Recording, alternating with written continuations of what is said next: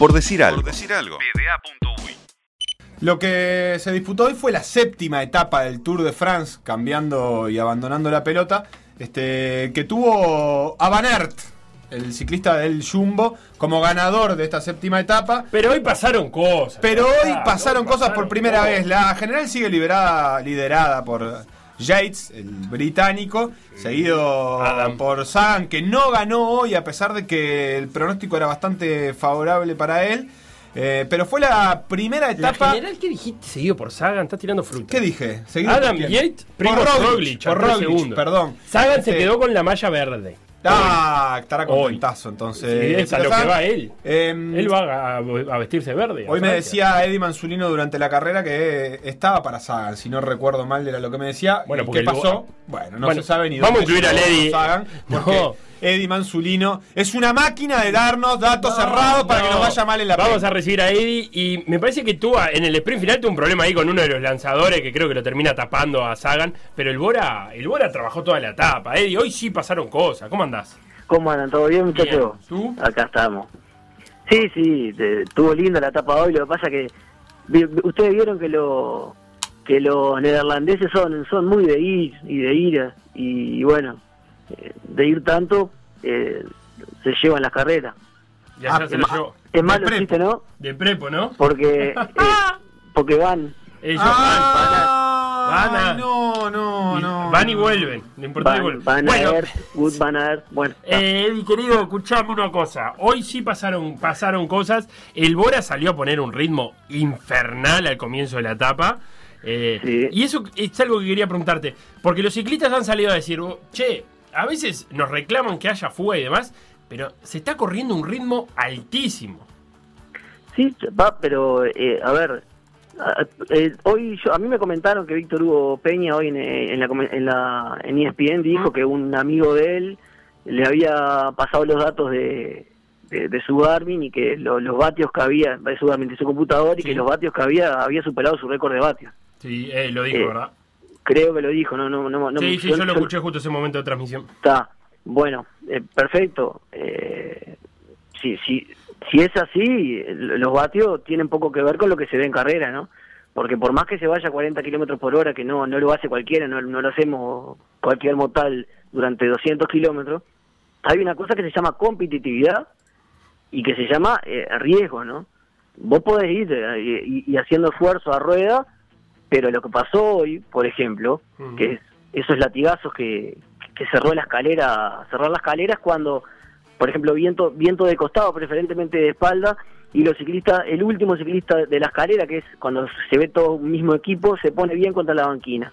Bueno, eso provoca descontrol, porque los que van más hacia atrás van perdiendo rueda, y después que perdés rueda, yo ha- habían unas imágenes que estaban muy buenas, que veías a dos grupos separados 50 metros y, y, y bueno, y, se daba durante kilómetros eso hasta que llegó, hasta que uno de los dos grupos cede y el grupo que, por ejemplo, que en ese momento estuvo no sé cuánto tiempo, a 50, 100 metros del, de- del pelotón que llevó adelante, terminó llegando a 12 minutos. Hoy se aplica aquella, la frase que siempre la citamos acá, que es en la primera semana no se gana el tour, pero se puede perder, y hoy prácticamente lo perdieron Landa y Richie Porte, y Pogacar no sé con cuántas intenciones tenía, pero los tres ya quedaron a un minuto y medio de los líderes más o menos, un poquito menos, pero está brava para ellos tres. Claro, no, y más teniendo en cuenta, capaz que no, yo no, no considero que sea tanto tiempo, el, tema es la gente que tenías adelante, porque no es solamente el tiempo que vos perdés, es que tenés mucha gente adelante y gente buena.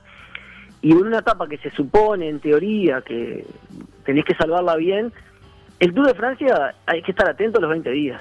Acá evidentemente una o falta de atención o no la vieron venir, capaz que no la vio venir nadie, ese, ese ataque ese ataque fuerte del Bora. Pero en el primer ataque fuerte del Bora, que cuando la, la cierran, no no lo- ¿quiénes quedan para atrás? Los sprinters principalmente, que era lo que quería el Bora. Claro, para, Ah. porque en el Bora corre Sagan, que de verdad su objetivo es ganar la malla verde La de malla puntos. verde y, ta- y también alguna etapa. Y, y- y contra los sprinters puros, no, él no, no lleva tanto la de ganar. Pero Claro. si vos llegas en, un- en un grupo reducido, eh, es peligroso.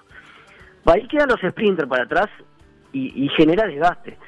Ahora, lu- luego, ya, ya se estaba anunciando, se anunció hoy de mañana que había que en un cambio, en un cambio, en un cruce había, eh, había iban a haber rachas de viento fuerte. Mm. Ahí sí, durmieron eh, Molema, Chávez, Pogachar, Lando y Richiport.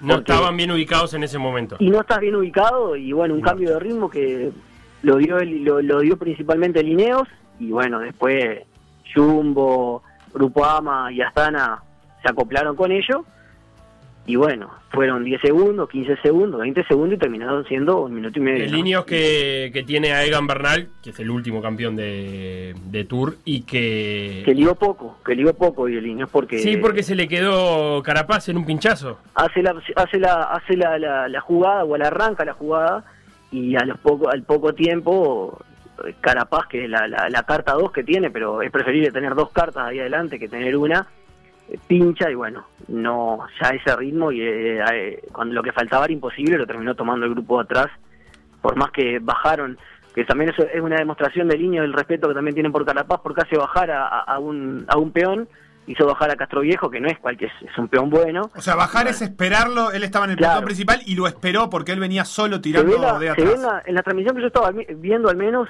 se ve que llega una se ve que eh, eh, bueno venían al palo adelante y de la mitad del pelotón se abre Castro Viejo y empieza a quedarse esa yo vi esa imagen y dije "Ta, se quedó y después ya, la, cámara ya va y enfoca Carapaz y ya a los, a, los pocos kilómetros ya se lo ve a- se lo ve esperando a, a Castro Viejo ¿no?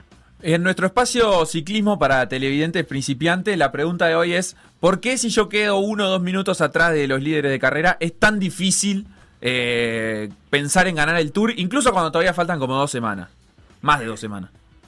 Claro, que son A ver, como yo- 40 horas de pedaleada. Claro, no, yo, yo al principio creo que no me parece tanta diferencia. El tema es que no es no es la no es solamente la diferencia que vos- que te llevan, sino quién llevas adelante. Que vos no te- tenés varios candidatos. O sea, vos podés descontar, eh, bueno, se tienen que ir quedando de a uno esos candidatos, o vos solo, o con un grupo reducido, con gente que vaya atrás, descontar esa diferencia. Y no es tan sencillo, ¿no? Eso es lo difícil, ¿no? Que, con un grupo reducido, eh, donde no haya gente además que pueda competir contigo, o que tenés, que recuperar estar- esa diferencia en una etapa. siempre- O, o- o bueno, o, o que se vayan quedando. No, no, vas- es difícil que toda esta gente que tenés. Yo estoy mirando, por ejemplo, acá tengo la clasificación adelante. Shade, Roglic, eh, Guillermo Martin, Bernal, Dumoulin, Quintana, Bardet, López, Pinot, Turán.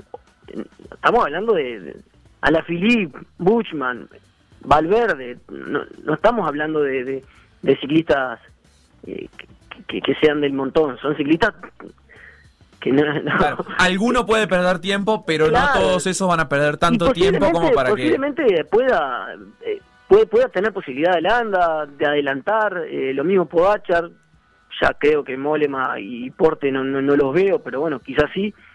Carapaz lo mismo, pero bueno, ya, ya es complicado, ¿no? Descontar eso a tantos ciclistas. Y más co- con el nivel, por ejemplo, eh, acá el, el, el Jumbo Visma tiene una ventaja que tiene dos ciclistas de nivel ahí adelante, que era lo que tenía el, el Ineos, que ahora, con, con- con- con lo que le pasó a Carapaz hoy, Claro, para complementar un poco lo que decía Facu, eh, las grandes distancias, los grandes minutos se recortan en montaña o en contrarreloj. Son las dos opciones que tenés vos de recortar. Sí, no, sí, el- en montaña dependiendo, ¿no? Si, si atacás de si atacás de lejos, como se está Sí. generando, como se está generando la- las carreras últimamente, que se atacan, o sea, se pone un ritmo que más o menos la, la mayoría aguanta y después se ataca a los últimos metros, son pocos segundos. Habría que que eso le está sirviendo mucho a Roglic, porque es un tipo explosivo, que lo lleva al equipo, no sé, los, los directores deportivos tendrán que buscar una estrategia de atacar de más lejos. Por ejemplo, las difer las diferencias que se dieron hoy no se están dando en la etapa de montaña. Eh, Claro, eso es no. verdad. eh, hoy se dieron diferencias, lo, lo- lo que dio el viento y lo que dio la, la, la iniciativa de un equipo y luego seguido por otros para sacar diferencias, no lo ha dado, la, no lo ha dado la- las etapas de montaña. ¿no?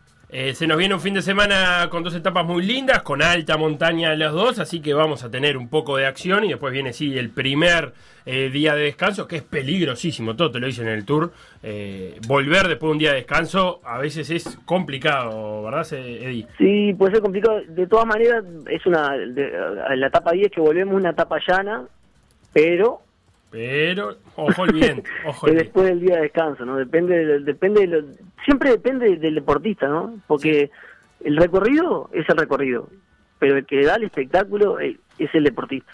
Eddie, muchísimo. Ah, perdón, terminó. No, no, y que las críticas, que las críticas que a veces se dan eh, ta, a veces lo- los, ciclistas se enojan y piensan que es injusto, pero eh, el sueldo a los ciclistas y a todos los que están en el deporte se lo paga la gente. Se lo No- pagamos nosotros. Pero no, no se lo pagamos Sí, nosotros, se lo pagan los sponsors, pero eh, si la gente no mira ciclismo porque se Claro. aburre, Sí, los sponsors no ponen la misma cantidad de plata. Preguntale a la Fórmula 1. Estamos de acuerdo. Lo que sí no tiene arreglo es el equipo nuestro, Sebastián. No, el PDA Cycling Team. Eh, mirá, ah, pará que lo El equipo. Vamos últimos en la Liga Uruguaya, el pero además de vamos. sprinter que no sprinta. 13.286 de 13.422. Remontamos, remontamos. Estábamos a 70 puestos del último, ahora estamos como a 200. ustedes erraban en el nombre, en el nombre del equipo. En el nombre, ¿no? Era PDA Leando, ya les dije. Claro, a partir de ahí nos elegimos un sprinter que no llega a meta.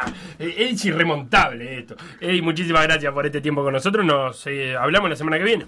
Como ustedes quieran, abrazo muchachos. Lo que pasó en por decir algo. Revivirlo en pda.uy o buscar los podcasts en Mixcloud, o Spotify.